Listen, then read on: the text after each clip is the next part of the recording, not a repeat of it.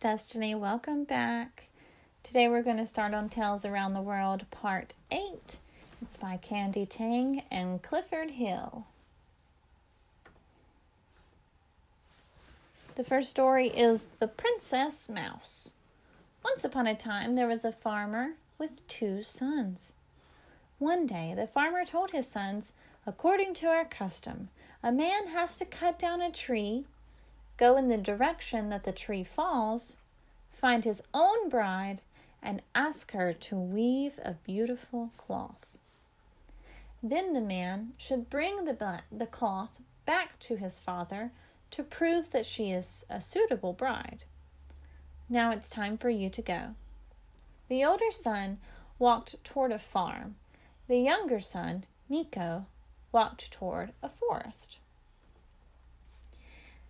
Miko came to a cottage, but found no one there. He was sad. Suddenly, a small voice came to him. Don't be so sad. I can be your bride. I'm a special mouse. Miko felt pity for the mouse. All right, but you have to weave a cloth for me. I have to bring it back to my father, said Miko. As Miko fell asleep, the mouse sang a lovely song for him and started to weave the cloth.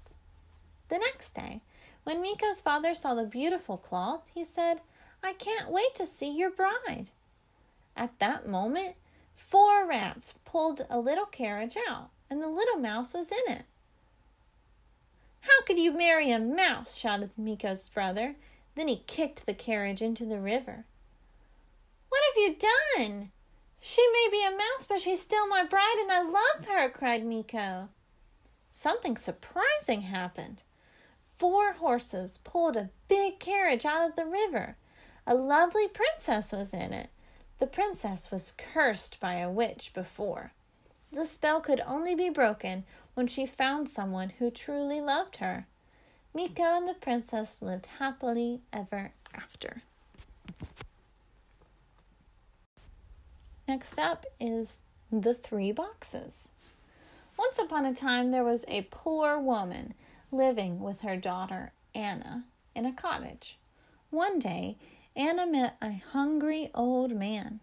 He smelled stinky and no one wanted to get close to him. Anna had a kind heart, so she shared her food with the old man. To show his thanks, he gave Anna three boxes and told her not to open them until after three years. Three years later, Anna's mother had passed away. Anna had a stepmother, but she treated Anna badly. One day, the stepmother asked Anna to make a dress for her.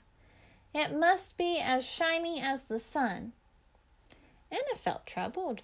Suddenly, she thought of the three boxes. She opened one of them, and there was a dress in the box. It was as shiny as the sun. The stepmother happily put on the dress, but further, she asked for a yummy breakfast. Anna opened the second box, and there was a yummy breakfast in it. The stepmother enjoyed her breakfast, but further asked for a crystal castle. It must be as high as a mountain.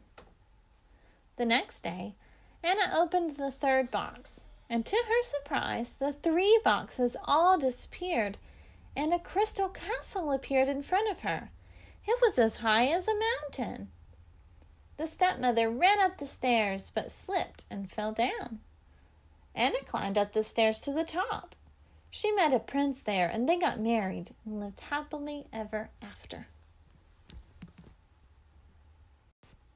The last story for today is David and Goliath.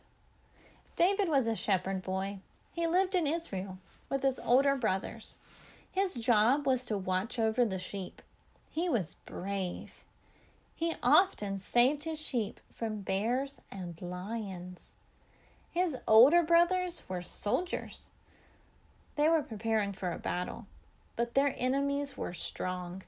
It was not an easy battle to win. One day, David brought lunch to his brothers. When he got there, he saw a huge enemy. His name was Goliath. Who is the so- strongest soldier in Israel? Let's fight, shouted Goliath. But no one dared to take on this challenge. Even the king was afraid of Goliath. At night, David came to the king and said, I want to take the challenge. Are you crazy? You're just a boy, said the king. I may look young, but my God will protect me, and I fight with bears and lions, said David. The next morning, David met Goliath with five stones and a slingshot. Goliath laughed at him. How dare you come here, boy? asked Goliath. Because I want to protect my people, as I've protected my sheep before, said David. Immediately, David took a stone and put it in a slingshot and slung it at Goliath. Ouch! My eyes hurt. I can't see anything, cried Goliath. David quickly beat him with a club. Goliath fainted and fell down. The other enemies ran away when they saw David win the battle. David became a hero in Israel.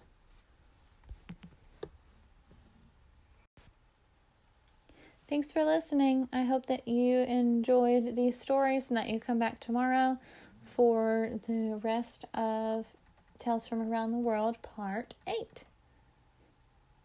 Have a great day. Thanks for listening. Bye. Hi, I just wanted to let you know that I created a Gmail account so that you could send me emails. I would love to hear where you're listening from anything that you would like to tell me. I'm open to, to reading your emails about it. And also, if you have any book recommendations, I would love to hear them. I'm going to let you know what it is right now. Are you ready? It's the title of the podcast Beloved Children's Books at gmail.com.